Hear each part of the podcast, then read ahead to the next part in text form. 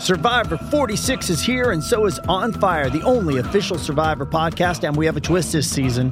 The winner of Survivor 45, Dee Valladares, will be joining us every week. We're going behind the scenes of the biggest moments, the how and the why things happen, and the strategy and analysis you can only get from someone like me, a Survivor winner.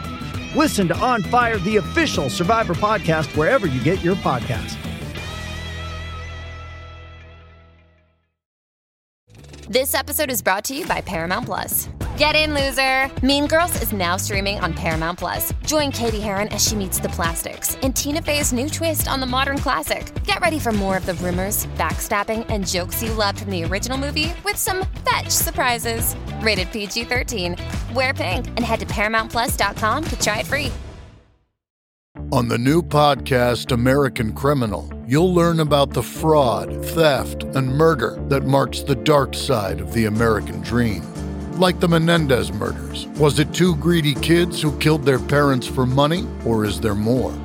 Listen to American Criminal wherever you get your podcasts. You're digging the Rock and Roll Heaven podcast with LD, Will the Thrill, and TJ2.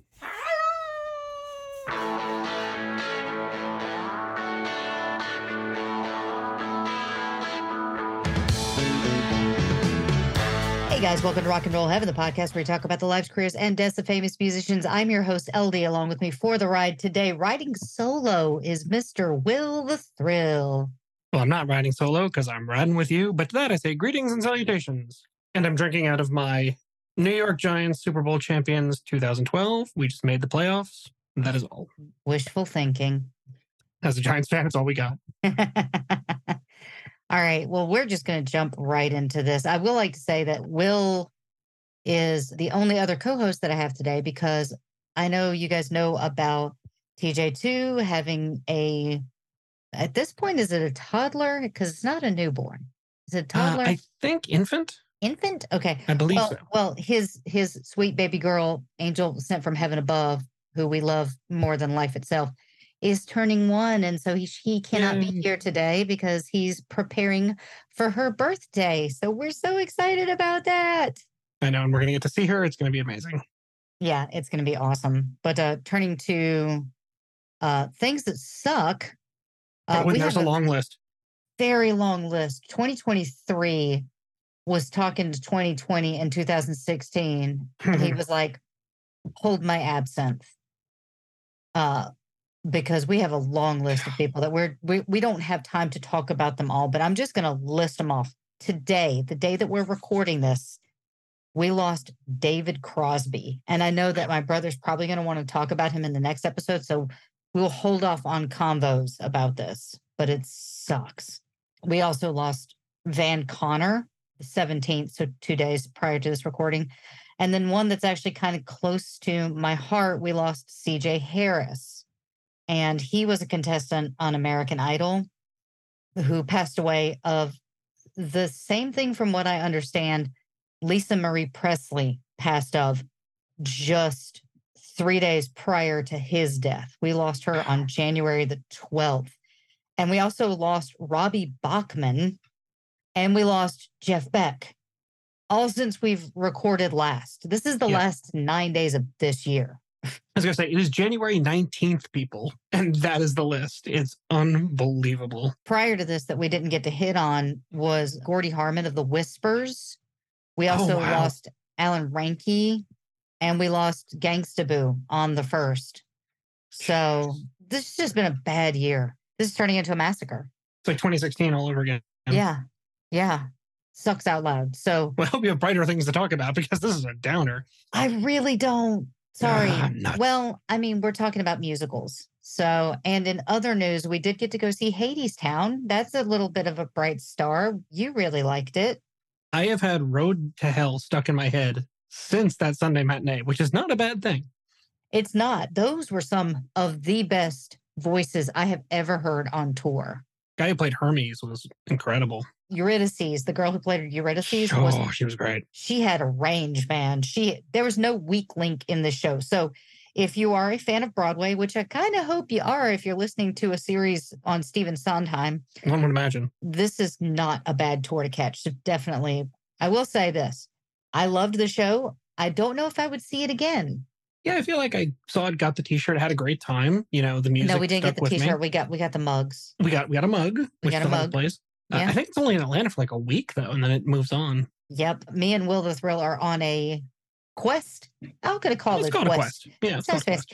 to see 12 shows this year. So we're doing good, starting off strong. We'll probably see Riverdance next. That's right, because that also comes to the Fox. So yeah, hey, I, I've always believed that if you are in the lobby at intermission with a drink in your hand, you've arrived. I'm gonna agree with you. Yeah. No so let's uh. Let's talk about somebody else who's arrived and then left the party. Hmm. and that is Stephen Sondheim. So, welcome to Stephen Sondheim, part two. Sondheim. So, we're just going to jump right in. He completed a show called All the Glitters, which was the first assignment that Oscar Hammerstein had given to him. And I have to remember it's Hammerstein because it's Stein like the glass, not Steen, Bernstein, Bernstein. So if you caught that last week, it was because I kept questioning myself. I'm like, am I saying this right? But I think if you said Steen, it, people would be okay with it. It's not like, you know, complete bastardization of the name. But if I say Rodgers and Hammerstein, it comes out correctly. But if I just say Hammerstein, like that Mhm. sounds right to me. It's terrible. I'm sorry. So like Mannheim Steamroller. Yeah. yeah. So if you caught that, fully on you. So if you'll remember, Oscar had given him the assignment of the four different shows that he wanted him to complete. And so he finished that and he thought it was good enough that he should take it to Mr. Porter. And I'm sure that the audience is out there like, what Porter are you talking about? Yeah, no, it, it was Cole Porter. Porter had just come off of his latest success, Kiss Me Kate, which was a triumph that he achieved at the age of 58. Side note about Kiss Me Kate, that was one of the shows that was running on Broadway when 9 11 happened. And I remember that that cast tried so hard to save that show. That was one of the things that just was lost to us during that time was was a lot of Broadway shows ended up closing. There's nothing you could do. Yeah. Yeah. Now, just as a note, Cole Porter had been in constant pain for over a decade. Both of his legs had been shattered in a riding accident, and I couldn't find out what kind of accident it was. Did you say riding or writing? Because like, what, what was he riding? I, I'm like, possibly a horse or a motorcycle. I don't know. I, I'm going to tell you, we've had a busy week. And that Yeah, was no one of the things I forgot to Google. So the Porters had an estate in Williamstown, and David Bryan asked if he could bring his most talented students to meet him. And of course, Stephen would be one of the most talented. Mrs. Bryant recalled that Steve would play some bits of music and Cole would come to the piano. He'd pick it up right away. And then he'd go, Wouldn't it sound a little bit better this way? Stephen Hmm. said he learned from studying Porter as well as Oscar. And that's one thing that Stephen does really well. When he wants to learn something, he will take the time to absorb it and learn it and make it the best possible. Like he takes advantage of these moments where he gets to meet these giants. He's like a lifelong student. I mean, in the actual sense of the word, not like people say, I'm a lifelong student. It's like, yep, of your mother's basement. No, he actually continued to learn. And, and it's even evident later on when he meets more contemporary, you know, individuals in the theater, he kind of takes notes from them. So and but also he he's also free giving with his time which we'll get into in later episodes he i think he realized what he had to offer and would pass that down as well so i just i think he had some of the best mentors and he didn't use that in vain agreed. It's like a perfect storm of wanting to learn and running into the best people to learn from. yeah he just got lucky that way so he learned from porter as well as oscar the necessity of having a kind of rhythm in one's head when one begins to write lyrics even if the music hasn't begun to take shape itself the sooner the words and the music begin to intertwine and reinforce each other the closer to the ideal would be made so basically it was have this rhythm this kind of beat in your head while you're writing the lyrics. So if you don't have the music, you still have some kind of language that you're working with. Which isn't that the eternal debate? What comes first, the music or the lyrics? Yeah. And in Stephen's case, it would be the lyrics. I don't know. It's almost the music based on what you just said. He has a rhythm in his head and he's kind of moving with that. I, I don't know. It could be argued the other way. I don't know, but if you if you can hear a lyricless Stephen Sondheim piece and know it's Sondheim, but you can also take away the music and you hear something like Hmm. a line spoken and you're like, that's a Sondheim line. Yeah. So I just think it's it's it's tricky with him because he's just so prolific. So he's still in school at this point. And in the class election of 45 and 50, Stephen was voted among the most versatile, the most brilliant, the most original, and the most likely to succeed, and the one who had done the most for Williams. Leave some of the rest for us, Stephen. Leave some of the rest for us. And Stephen enjoyed his stay at Williams, but the final year became really tedious for him. He suddenly looked around and he thought, What the hell am I doing here? Hmm. He said he had done everything he wanted to do, and nothing was standing in between him and a full career except for two years of military service. He applied for the Air Force, was excluded because he had childhood hay fever and asthma. But he won the Hubbard Hutchinson Prize, a two year fellowship to study music. The stipend was $3,000 a year, which compared pretty well to the average yearly salary for an assistant professor of about 3500 and was adequate if he didn't need to pay for rent. And so for two more years he slept in his father's dining room. He is resourceful too. A dining room, huh? Hope they threw a bed in there and he wasn't just on the table. I Stephen, get up, it's breakfast time. Yeah, you got to move. One of his professors stated that Stephen had made it very clear that he wasn't planning to write a symphony and wasn't planning to write an opera. He wanted to be the best on Broadway. That was his focus. Mm. And by some extraordinary piece of luck, which he seems to be full up on, he had already met or soon would meet the man who would be a pivotal figure in his life for the next 30 years and the most important single figure in his career possible. That man was Harold Prince. Do you know Mhm. that name? You should know that name. I'm You- I'm struggling to place it though, and I know I know it. I just can't think. of I'm thinking Harold Pinter, but that's not it. No. no, he, he'll be the producer of things like West Side Story, A Funny Thing Happened on the Way to the Forum, Ah. Company, Follow, Follies, A Little Night Music, uh, Pacific Overtures, and Sweeney Todd, which we just watched the other night just to catch us back up on that.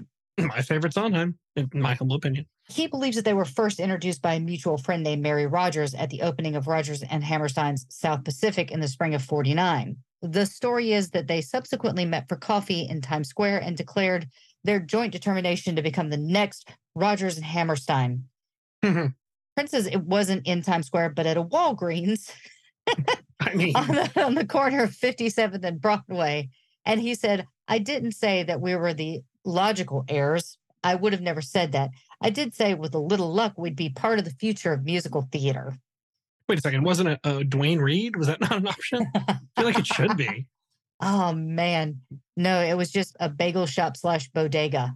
They I mean, really good salami. I believe it. You know, it was that same one that your son threw up on. No, that was the counter in Times Square. I remember that. And I went to the Duane Reade to try to rectify. it. That's a story for another time, folks. Thanks for coming. Theater. All right. Thank you for listening to Rock and Roll Heaven. Check Well, out there next a musical connection because we didn't we see Newsies in that same trip. We did see Newsies on There that, that same trip. Yep. Mm-hmm. Anytime we go to New York, we will be seeing a, a Broadway show. That's fair. In the summer of 1953, Oscar introduced 23 year old Stephen to George Oppenheimer, a playwright and screenwriter. Uh, Sondheim recently completed his fellowship with Milton Babbitt and was looking for a job. Oppenheimer was looking for an assistant to help write a new television series and hired Sondheim for $300 a week, although Sondheim had never written a professional script before. He moved to Los Angeles to work on the series Topper. Oh, Topper. I actually have a connection to Topper. Hmm? Do you remember the documentary that I did on the piece of art that's on the wall of LAVC, the Freeway Lady? That I do. That is actress Lillian Bronson. And Lillian Bronson was Oh, actually in an three episodes of Topper. I thought you So- were going to say like Kent Twitchell was like a PA getting people sandwiches for that story. no, no. He knew one of the uh the actors in it. And I would look at her anytime I went to school. I think it's a great mural. Yeah. So it's based on a series of movies about an uptight banker, Cosmo Topper. And there were ghosts in it, but only he could see the ghosts. Yeah, it's almost like Beetlejuice esque. I think it's like Cary Grant and uh, I can't remember, but they, die and they realize that they're dead. It's yeah, it's kind of like Yeah. Beetlejuice esque. It's, it's comedic. Yeah. So it's George and Marion Kirby. And the Kirbys would often try to get Cosmo to loosen up and enjoy life because, of course, you know, they were dead. More often than not, they would complicate it. So Sondheim actually wrote 10 episodes on his own and a similar number with Oppenheimer. Topper premiered on October 9th, 1953, and Sondheim stayed in Los Angeles for about six months until he'd saved enough money for an apartment in New York City, so no more sleeping in his father's dining room. What he did, what he would devour in 1940s and 1950 films, he called cinema his basic language. And his film knowledge got him through the $64,000 question contestant tryouts but I couldn't find anything about whether or not he won or not, or if he even got on the show. I, I think that'd be more notable if he did win. So my inclination is he somehow did not uh, did not place in that running. Yeah, don't think he got on the show. So nope, sorry, Stephen. But here's something really funny: is that uh, he actually really disliked movie musicals. Huh. He liked things like Citizen Kane, Grapes of Wrath, A Matter of Life and Death. Studio directors like uh, Michael Curtiz and, and Raoul Walsh were heroes of his. They went from movie to movie to movie, and every third movie was good, and every fifth movie was great. And there wasn't hmm. any cultural pressure to make art. Hmm. At age 22, Sondheim had finished the four shows requested by Oscar. Jules and Philip Epstein's Front Porch in Flatbush was unproduced at the time. It was being shopped around by Lem Ayers. Ayers approached Frank Lozier about another composer who had turned him down. Ayers and Sondheim met as ushers at a wedding. and Ayers commissioned Sondheim to write three songs for this unproduced show. Julius Epstein flew in from California and hired Sondheim, who worked with him in California for four or five months. After eight auditions for backers, half the money that was needed was raised. The show was retitled Saturday Night, and it was intended to open up during the 1954 1950 Broadway season. However, Ayers died of leukemia in his early 40s, so the rights transferred to his widow, Shirley. And due to her hmm. inexperience, the show did not continue as planned. It opened off Broadway in the year 2000. That, wow, okay. Yeah, yeah. It took about 50 years. Only. Only 50 Imagine. years. Sondheim would later say, I don't have an emotional reaction to Saturday night at all, except fondness. It's not bad stuff for a 23 year old there are some obvious things that embarrass me so much as in the lyrics the mixed missed accents the obvious jokes but i decided to leave it. It's my baby picture and you don't touch up a baby picture you're a baby. After like returning that. yeah I, i'm going to start using that. Why don't you touch up your pictures as a 43 year old woman? Because it's my baby picture. You don't touch up baby picture. I'm a child. Come on now. Uh, after returning to New York City, he wrote an incidental music for the play The Girls of Summer. There's a guy here that I'm going to butcher his name, and I apologize, but I think it's Bert Schellenlove, invited Sondheim to a party. Sondheim arrived before him and didn't know anybody else. But then he saw a familiar face, Arthur Laurents, who had seen one of the auditions of Saturday Night, and they began talking. Arthur told him that he was working on a musical version of Romeo and Juliet with Leonard Bernstein. Bernstein? Bernstein. Leonard Bernstein. Look, Michael Stipe says it that way. That's what we're going with. Okay. Leonard Bernstein. But they needed a lyricist. Betty Comden and Adolph Green, who were supposed to write the lyrics, were under contract in Hollywood.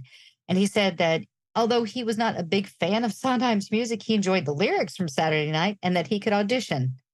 Sondheim met Leonard Bernstein the following day, played for him, and Bernstein said that he would let him know. The composer wanted to write the music and lyrics, but after consulting with Oscar, Bernstein told Sondheim that he could write the music later. so he didn't get to write the music. Womp womp. One of the reasons why he wanted help with writing the lyrics was because he realized that the emphasis was being placed on dance as a vehicle for telling the story, which meant there was a great deal more of music that was required of him than originally expected. He was also in the middle of writing Candide, which he had begun oh, in 1954, which, by the way, Glitter and Be Gay from Candide. If you can hear one great version of that, you'll understand why Candide has gotten a bunch of revivals. And yet it's a show I always forget about. I never remember Candide. Yeah, I remember it at the Tonys the year that it got revived. And I can't remember who was who I think it won the year that it was revived. And I remember who who delivered it was Bernadette Peters. Nice. the reason why I was bringing up Glitter and Be Gay is it's this beautiful, hilarious operatic song. And if you can hear Kristin Chenoweth's version, I don't know how she does what she does. She's ridiculous. she really is. She's she's insane. Her talent. Mhm. They're uh, she's amazing. I don't want to diminish anybody else's talent, but she's got more talent in her pinky than I've had in my entire life.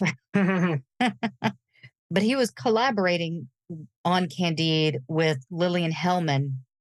And they had this idea that he'd be able to dash off, work on the show, and be back in a couple weeks. But the end of the summer, he and Hellman had only written one act, and other deadlines had appeared, and they both rejected the lyrics that had been written by another lyricist. So, guess who got the job for West Side Story? uh, Cole Porter. You're right. Yay! I win. The guy from Wham. Am I close? no, A- Andrew Wrigley, Ri- Ridgeley. And yes, like the ballpark. Andrew Wrigley. I kept don't know. This man is haunted my my holidays. So, let's talk about West Side Story. That's the name of the musical. Yes, it is. It was his first foray onto the Broadway stage, and that was 1957. He was just 27 when it was opened. Like that makes you think, what the crap have I done with my life?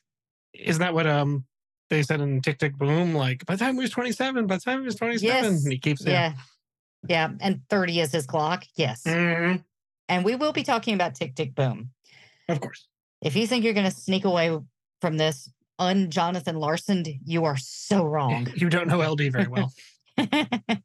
so he was eager to start his Broadway career, but he wanted to be a composer and a lyricist. So he felt a little burned by this. He was convinced by Oscar to debut as the show's lyricist, which would be a junior member of the team comprised of three very well known artists, which would be Leonard Bernstein, choreographer Jerome Robbins, and of course, the playwright Arthur Laurents. Together, they created an innovative musical transposing the fireworks and action of Shakespeare's Romeo and Juliet, and they transposed it into 1950s New York City. But instead of having like the Capulets and the Benvolios, The Montagues. yeah, whatever. The Jets and the Sharks are better. The Benvolios sound like a band that's playing at like Agua Caliente right now. it's, now, it's now my new. That somebody write that down. That's my new band name. The Benvolios. Benvolios. so instead of having those feuding families, they would have warring gangs, which is the Jets, who are the white teens, and the Sharks, who are the Puerto Ricans. So here's a breakdown of two of the songs. In Fun the song. Wait, what? in the song Maria, Sondheim followed the minimalist dictum of less is more. The repetition of Maria's name creates a romantic feeling of a person falling in love. So it's just Maria. Yeah. Okay. What's what's it like? Um, I forget. I was Uh, drunk. It's like I was- Eddie Redmayne. Maria. God, Eddie Redmayne. I'm not going to talk about him right now. In Finish the Hat, uh, the first of his two volume set of collective lyrics and attendant commentaries, Sondheim recounted how he came to see the flaw in the song I Feel Pretty. After hearing the song run through at a musical tryout, Fiddler on the Roof lyricist Sheldon Harnick pointed out to Sondheim that a line like, It's alarming how charming I feel, hmm. didn't seem right for a young Puerto Rican woman who was struggling with her English. He also noted that the phrase an advanced state of shock sounds strained coming from Maria's friends. So he's basically saying, like, you need to learn how to contextualize your lyrics because this doesn't seem like something someone like this would say. And I think looking back on it, I wouldn't have known that from Adam. No, how would you? I mean, the experience is very different. Yeah, you well, you but I I'm so used to it. I'm so used to those lyrics, and it just feels right. Like my suspension of disbelief for some reason. I can't do it with normal films, but with Broadway musicals, I'm like, oh yeah, of course. Everybody starts singing, and she's in an advanced state of shock. Whatever. Well, I mean, it's it's like I say, write what you know, and I mean that's not something Sondheim knew. I'm not knocking the guy. Look, I've written zero award-winning Broadway musicals, so I'm just being, you know, nitpicky at this point. Um, yeah, but it's it, you know, how would he know about that experience or about those lyrics, the vernacular? He wouldn't, you know. hmm Now, Sondheim concurred that I have been aware of this myself and that the play on words in Pretty Wonderful Boy draws attention to the lyrics writer rather than the character, but I had hoped that no one would notice anything but the cleverness of it. Hmm. I was wrong. In an event state of shock, I quickly wrote the lyrics to make it simpler and more in keeping with the way that Maria and the girls express themselves in the rest of the score. But my collaborators were having none of it. They liked it the way it was, and I have blushed ever since. So he, looking back on it, he tried to fix it, but being a junior member of this three person triumvirate, he was kind of shouted down. So, Hmm. and not every collaborator was pleased. Arthur Laurents never once minced words when he was alive, delivered his stinging version of the song in his memoirs. Original song, I Feel Pretty, was a prototypical Hammerstein and puzzle. Hardly what a Puerto Rican girl would sing out of the style of the show, but the audience loved it. They still do. And I still think it doesn't belong in the show. well, there you have it. So there you go. He didn't like it. When you're looking back at West Side Story, that is one of the standout songs. Yes. Cool is great if you know the, the musical really well. But I Feel Pretty is like one of the first ones that girls learn to sing when they find West Side Story. And I think it's one criticism against the musical is that the songs out of context, they don't really stand on their own. I would tend to agree with you. Okay. Except for America is a Yeah. gem that it should be locked. It is just a joy. It's a celebration. It's Oh, sassy. It's fiery. I love it. Like it belongs where it belongs. I It haven't is- written a single musical, so I'm just again outside looking in. I mean, I've always liked Officer Krupke when done well, which unfortunately the film did not, and that let me down. Are you talking about the new one or the old one? The new film, the one that's released um three- two or three I've years ago, yeah.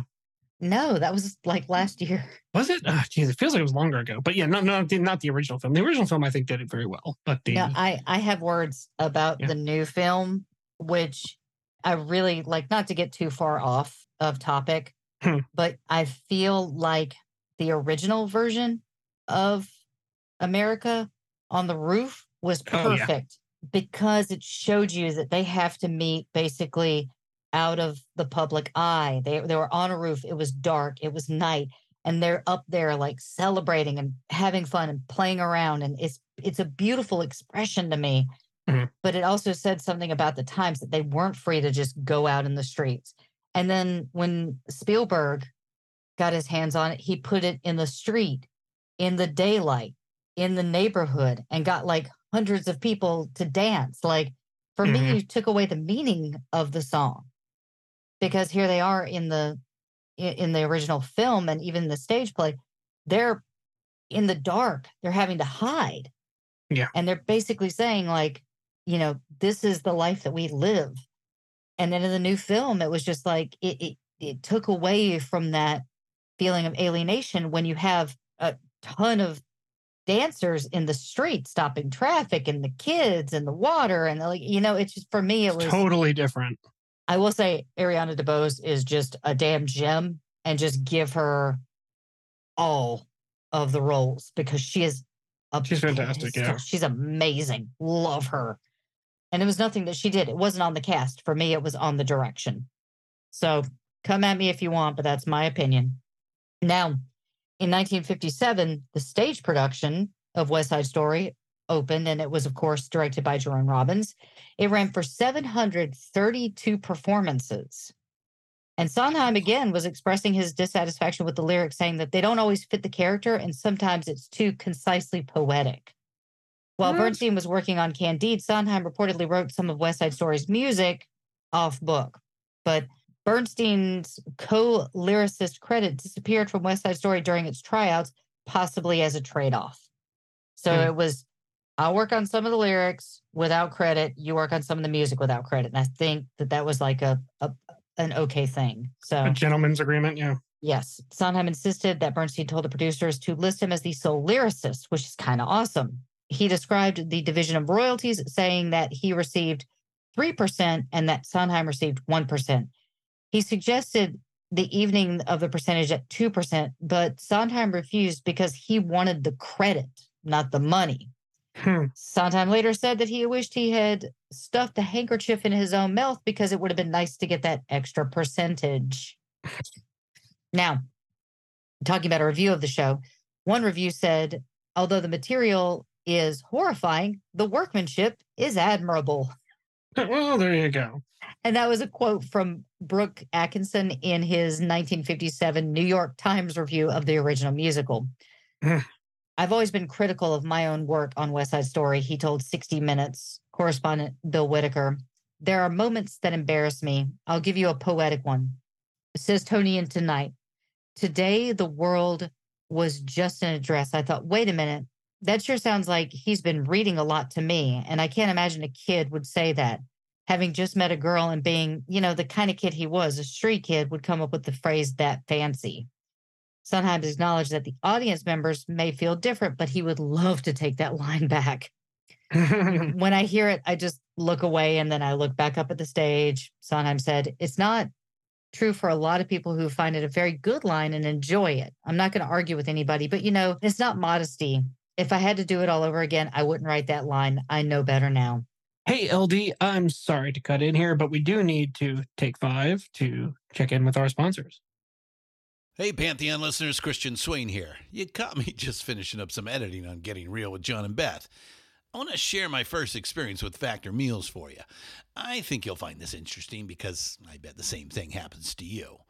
I had just received my first shipment from Factor Meals the other day, and I was excited to try one of the prepared restaurant quality meals for myself.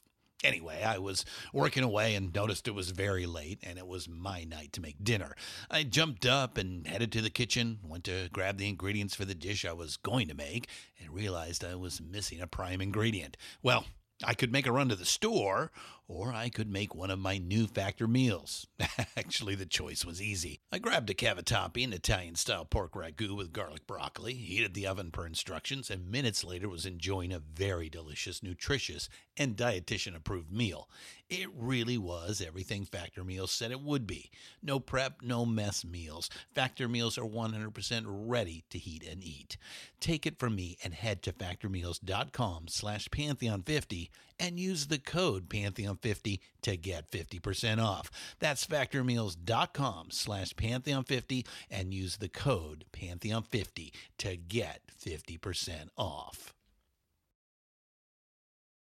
Thank you, five. We're back. All right. Back to Stephen Sondheim.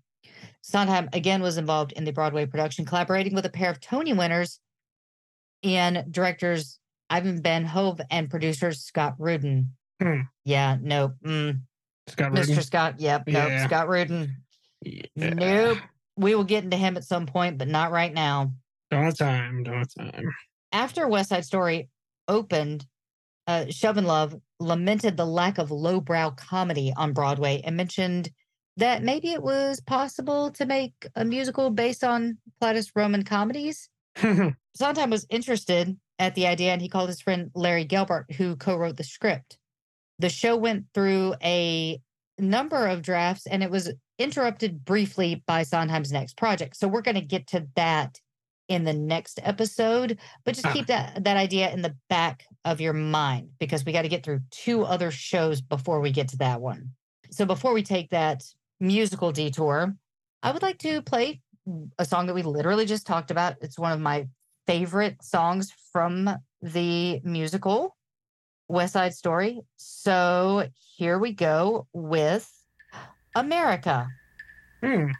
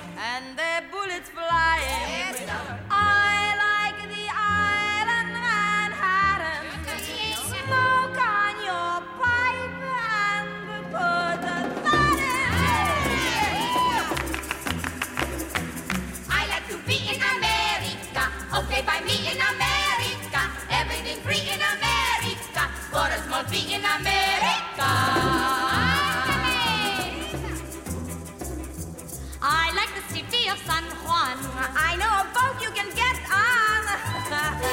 Hundreds of flowers in full bloom. Hundreds of people in each room. Automobile in America. Chromium steel in America. Wire for we in America. Very big deal in America.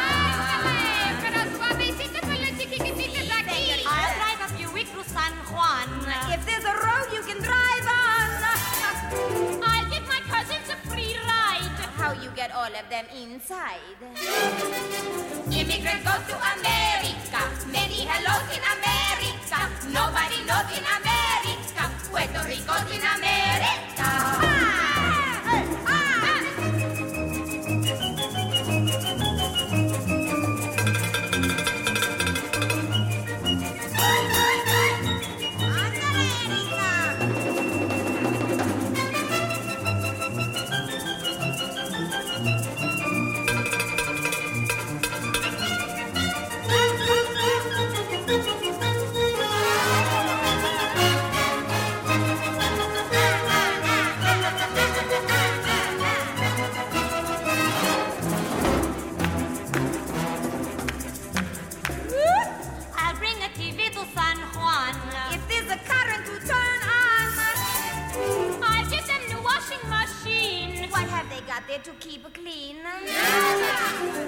The shores of America. Yours in America. Now the in America. To wall roads in America.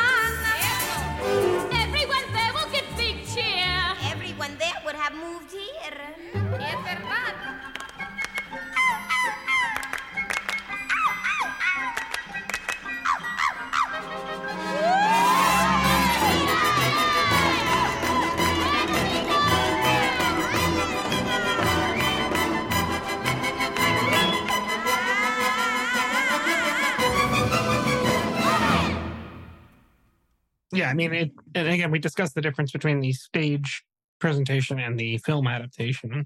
Yeah, just it's it's a great song. It does it holds up. It's one of the ones from the show that does hold up on its own. Not every song does, but it, this one does. Yeah. That's the only song that we're going to be playing from it. But like, if you haven't heard the entire soundtrack to West Side Story, please go give it a listen. It's really good and it's very timely. Like, it's, I think the message, just like Shakespeare's original work that it's based on, it's just a story that works, you know? Wasn't that the pitch basically? Um, Romeo and Juliet Manhattan Yeah.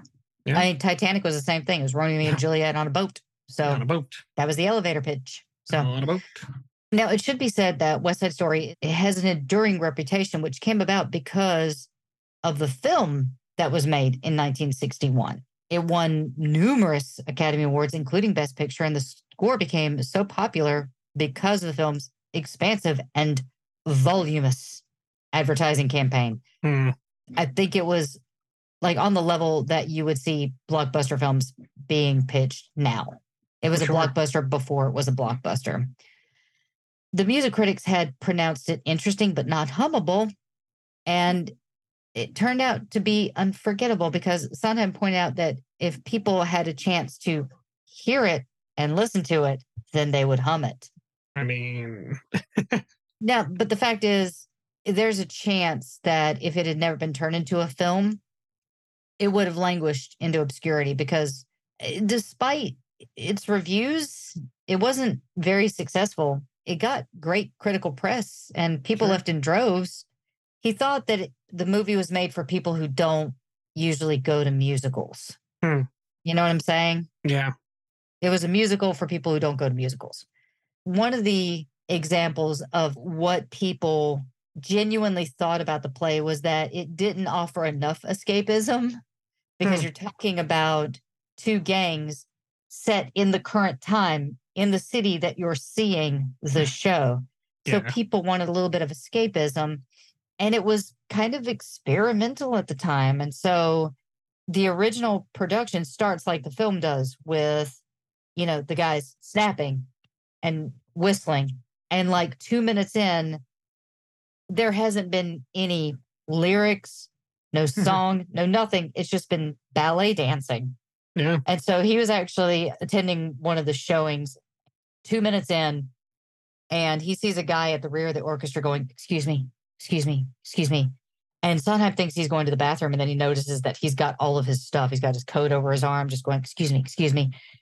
And he came out to the aisle and looked directly at Sondheim, and he was like, Oh, yeah, he knows I'm with the show because he just kind of was like, I'm sorry, and then left. and then the way that Sondheim looked at it is that this is a, probably a tired businessman on his way home to Worcestershire, Worcester, Worcestershire. The- these are Westchester? no, Oh. nope. There's a shire in this. the Shire. and he thinks I'm going to stop in and see a musical. The curtain goes up, and six ballet dancing juvenile delinquents in color coordinated state sneakers go dot dot dot with their fingers tapping. And he's like, "What the hell am I watching?" And I can't blame him. I can't blame him. But that's how I knew my career was in trouble.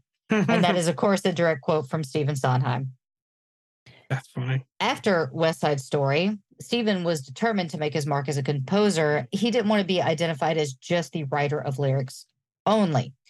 Roger Englander said the lyricist is at the low end of all musical theater. No one ever remembers who wrote the words. Hmm. So a new opportunity came along that looked even more promising than West Side Story had. And it was a project based on the memoirs of striptease artist Gypsy Rose Lee Ah, here we go. The idea had originated with the producer David Merrick, who had envisioned Ethel Merman in the central role of Gypsy Rose Lee's mother, Madame Rose. Merman's only failure in Broadway in a 33 year career had been her most recent show called Happy Hunting in 1956. Her most recent Broadway success, Call Me Madam, had been directed by Jerome Robbins all the way back in 1950. Robbins was brought in to direct and choreograph Gypsy by Merrick's co producer, Leland Hayward. The team was being assembled, but Merrick was rebuffed in his attempts to recruit first Irving Berlin, who had written some of Merman's best songs, and then Cole Porter, who had done the same. And neither composer knew what to do with the idea. And of course, at the time, Cole Porter was extremely ill, like I had Mm. said before. So as the story of Gypsy goes, it's a little bit like this. Once Arthur Laurents talked to Gypsy Rose Lee, he realized from the things that she was saying to him that she had made up most of the things that were in her memoir.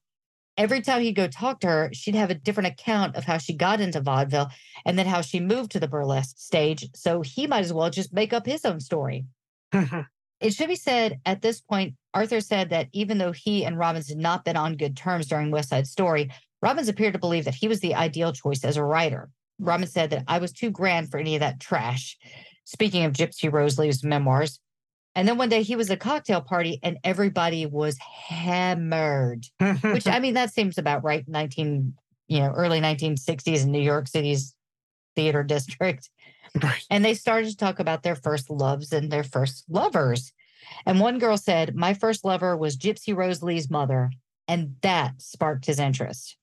He discovered that not only was she a lesbian, but she once got into a fight with the hotel manager who complained that there were too many people staying in her room. So she pushed him out of a window and killed him. So how could you resist Uh. doing doing a musical based on that woman? I know. What's what's not to love? I mean, there's stuff to sing about. Yeah. Now, the next step would be to propose that Stephen become the composer and the lyricist, but there was one problem because they had already onboarded Ethel Merman and she had to agree. And the problem was that even though they had not met at this point, she already disliked Stephen and she wanted someone more well known. So because the rest of the team really wanted him and Ethel Merman didn't, he was kind of stuck between this like rock and a hard place. So he went to Oscar for advice and he said that the bad outweighed the good.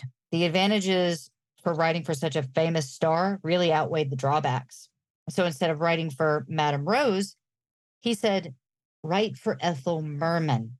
And according to Stephen, this turned out to be really useful uh, as far as information went because when he wrote Company, he wrote Joanne for Elaine Stritch. And again, he wrote Really? Miss Lovett to be played by Angela Lansbury. So he wanted to tailor the music to the person playing the character that he is envisioned, as opposed to writing a song and have that, that actor fit into that bubble. Mhm. You write for that actor Hey, makes sense. and play to their strengths and shy away from their weaknesses.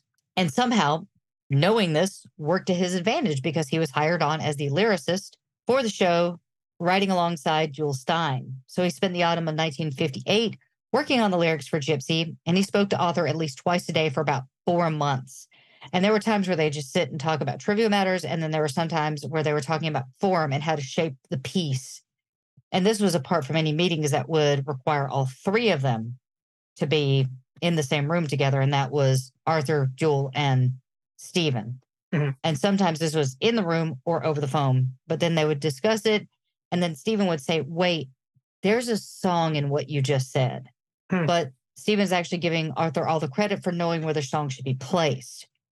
Said, I realized after a long time that it was his playwright's instinct for knowing when a speech should rise and a speech should fall, or someone should talk in an elliptical sentence, and then when someone should talk in a complete sentence. And He's a true dramatist talent. In an interview for NPR journalist Terry Gross, he interviewed Stephen. I'm just going to read a small excerpt from this because I wish I could find a recording of this because it'd be really interesting.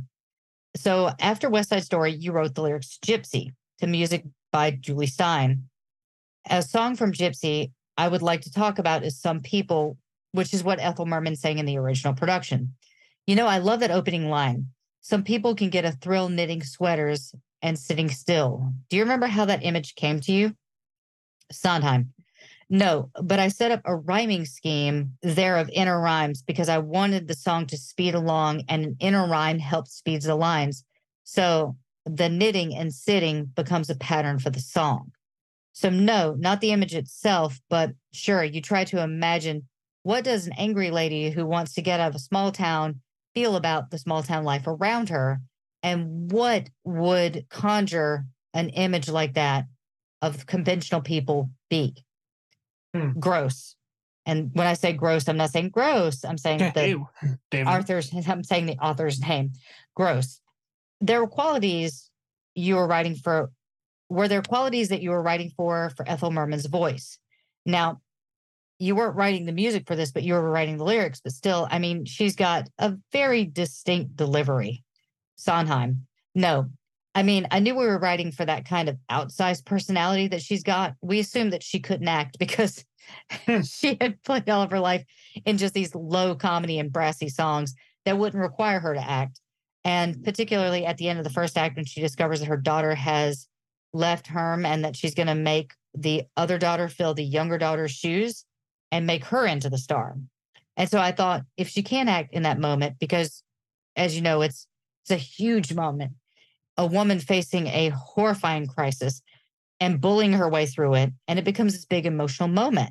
And I thought the way to do it was to give Ethel a kind of song that she sung all of her life, a big brassy number like Blow Gabriel Blow. And then let her be her lover and Louisa's her daughter, whom she's focusing in on and reacting to. And if they were in front of, oh, I don't know, a, a cobra, I mean, it's just completely terrifying and motionless and cowering. And then the effect would be made because Ethel wouldn't have to act because you would get an idea of the moment, which is this express trained woman is now going to run over her other daughter. And to our surprise and delight, Ethel could act. But the song we wrote, Everything's Coming Up Roses, is an absolute imitation. Blow Gabriel, Blow Cole Porter kind of, or Irving Berlin, or any of those mm-hmm. brassy songs that they wrote for Ethel to sing. It's a real Ethel Merman song. It requires no acting. And that is the end of the interview. It's a really interesting interview, and I'll try to remember to link it in the show notes because it was a very interesting article. But I should tell you that at this point, Ethel Merman had changed her attitude towards Stephen once she read the music and the lyrics for Everything's Coming Up Roses. At that point, she was like, All right, we're good. Gypsy opened up on May 21st, 1959, and ran for 702 performances. Good gravy. The show was a hit and received eight Tony Award nominations, and Stephen was not yet 30. Again, my clock is ticking till 30. Yeah, seriously. Since Gypsy's premiere in 1959, Broadway has enjoyed four revivals to date, all of which has provided its own unique take on the musical and its character. Much of the show rests on the central casting of Rose. Each actress who takes on the challenge brings up something very, very different to the role. I'm going to read you some of the people that that took on the part because you'll see it is vocally similar, but characteristically very different. Hmm. Gypsy first appeared in 1959 on Broadway under the title Gypsy, a musical fable. Subsequent revivals, subsequent revivals have starred Angela Lansbury in 1974, Tyne Daly in 1989, Bernadette Peters in 2003, and Patti LuPone oh, in 2008. that Like- recently. Wow. all of those are tour de force women. and then I'm going to get to somebody else in just a second. But the role of Rose is often called the King Lear of the musical theater canon. The show continues to be produ- produced by regional theater companies around the world and the whole of the US. A London production hasn't been seen on the West End since 1973, but that just changed Ooh. because a new revival starring Imelda Staunton uh, oh, OBE, yes, uh, is an Academy Award nominated English actress, best known for her performances in Harry Potter and the Order of Phoenix and Vera Drake. For the latter, she drew wide pre- widespread critical acclaim, earning a number of awards, including the BAFTA and Venice Film Festival Awards. So anyone who plays Rose cannot be a slouch. So Dame Imelda Staunton, correct? Yes, she is. uh, She is one of the best, worst people ever. Oh, she's horrible and it's wonderful. It's perfect. She's Mhm. terrified and d- d- just does the damn job. So She's good. amazing. So that's actually where we're going to end this episode. And the reason why we're going to end this episode here is because the next episode is probably going to be a little bit longer because we are going to get into some loss that Mm. Stephen has to face over the next few years and some flops. So I, I wanted to end this on a fun note. so we're actually gonna wrap it up right here. Um now next week is not going to be Stephen Sondheim part three because we are going to be doing something very special. It is our Mm. January slap nuts. And I will tell you guys this right now. You're gonna want to head over if you're a fan of the show and you want to be a part of the show, head over to our Facebook, which I'm going to give in just a minute, and check out the posting on Monday, which I will be posting.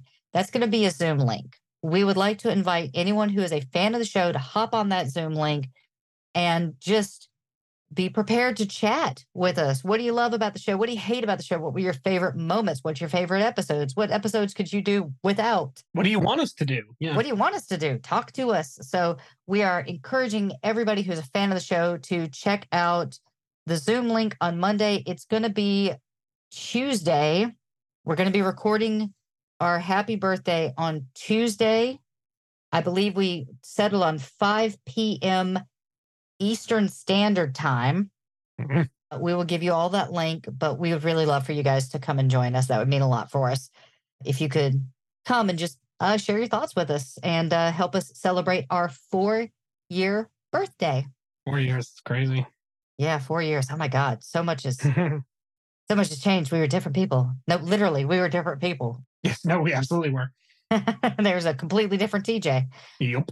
So yeah, we'd love for you guys to join us, and that information will be on our Facebook page, and we'll probably also make an announcement on TikTok as well if you're over there on TikTok. So, I wonder if the giggling hillbilly will be there. We'll see. oh God, if he shows up or she shows up, Yeah. I, I would love to know who the giggling hillbilly is. This is still a question. you are the giggling hillbilly. Please hop on. Please, please stand up. All right. So here's our social stuff. If you think that we're doing a good job, and why wouldn't you? And this I is do. a stand-up performance. You can uh, go toss a coin to your Witcher at patreon.com backslash rock and roll heaven. Our Twitter is rock and roll LT. Don't even bother going there. I don't even know why I say this anymore. That's a desert hellscape that we don't really post on anymore. You can check us out on Instagram though at rock and roll heaven LT. Our Facebook, which please again hop over there, check us out. You'll see the Zoom link appear there on Monday, and that is Rock and Roll Heaven Pod. Our website, Rock and Roll Heaven. Oh, you guys actually thought I was going to do it, didn't you? Oh, Womp womp. I was fooled. You had me.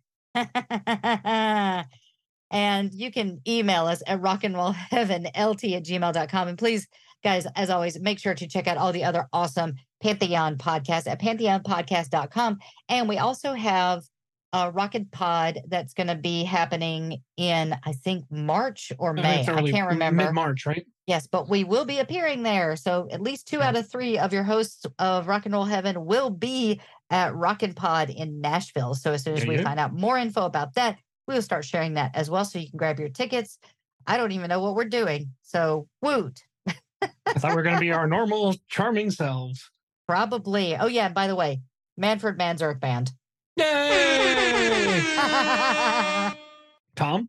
Ladies and gentlemen, I am Tom McGuinness, and that was your federally mandated Manfred Mann reference of the podcast. I hope you are satisfied. And that is still something that I will treasure for the rest of my life. As will I. Oh, so Tom, guys, you're the best. please make sure to check us out next week when we do our birthday party January slap nuts. Uh, I think it's going to be a lot of fun. We don't have anything planned so far, so I probably should get on that. But anyway, Mr. Will the Thrill, would you like to say anything to our audience? I think TJ2 said it best when he said, Bye, everybody. All right, guys. Thanks again for listening to this episode. Check us out next week, and we will see you all soon. So, what I'm going to end this episode on is the song that won Ethel Merman over so that Stephen Sondheim could get hired for Gypsy, which is Everything's Coming Up Roses. Have a safe weekend. We love you all. Talk to you next time. See you. I had a dream, a dream about you, baby. It's gonna come true, baby. They think that we're through, but baby, you'll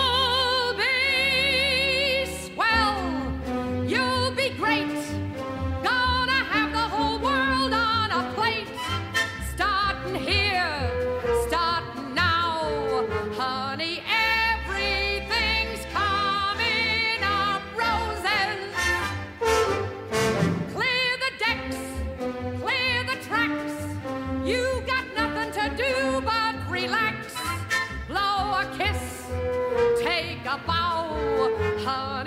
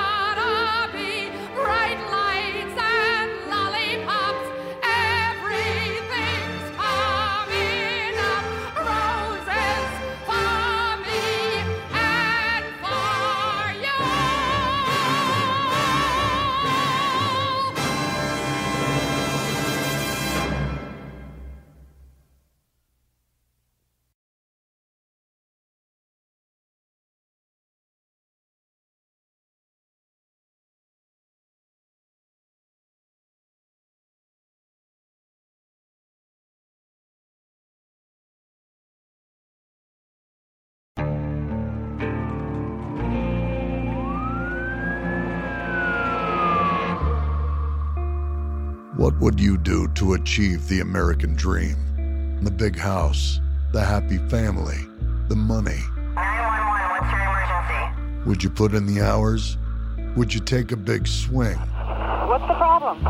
What's the problem? Would you lie? Would you cheat? Would they shop? Would they shop? Would you kill? Yes. My mom is dead. My mom is right there. From Airship, the studio behind American Scandal, comes a new true crime history podcast. I'm Jeremy Schwartz, and I'll be taking you inside the minds of some of our most notorious felons and outlaws, exploring the dark side of the American dream. In my new show, American Criminal, you'll meet the picture perfect brothers who killed their parents, the thief who stole babies, the crypto king who siphoned off billions, and plenty more.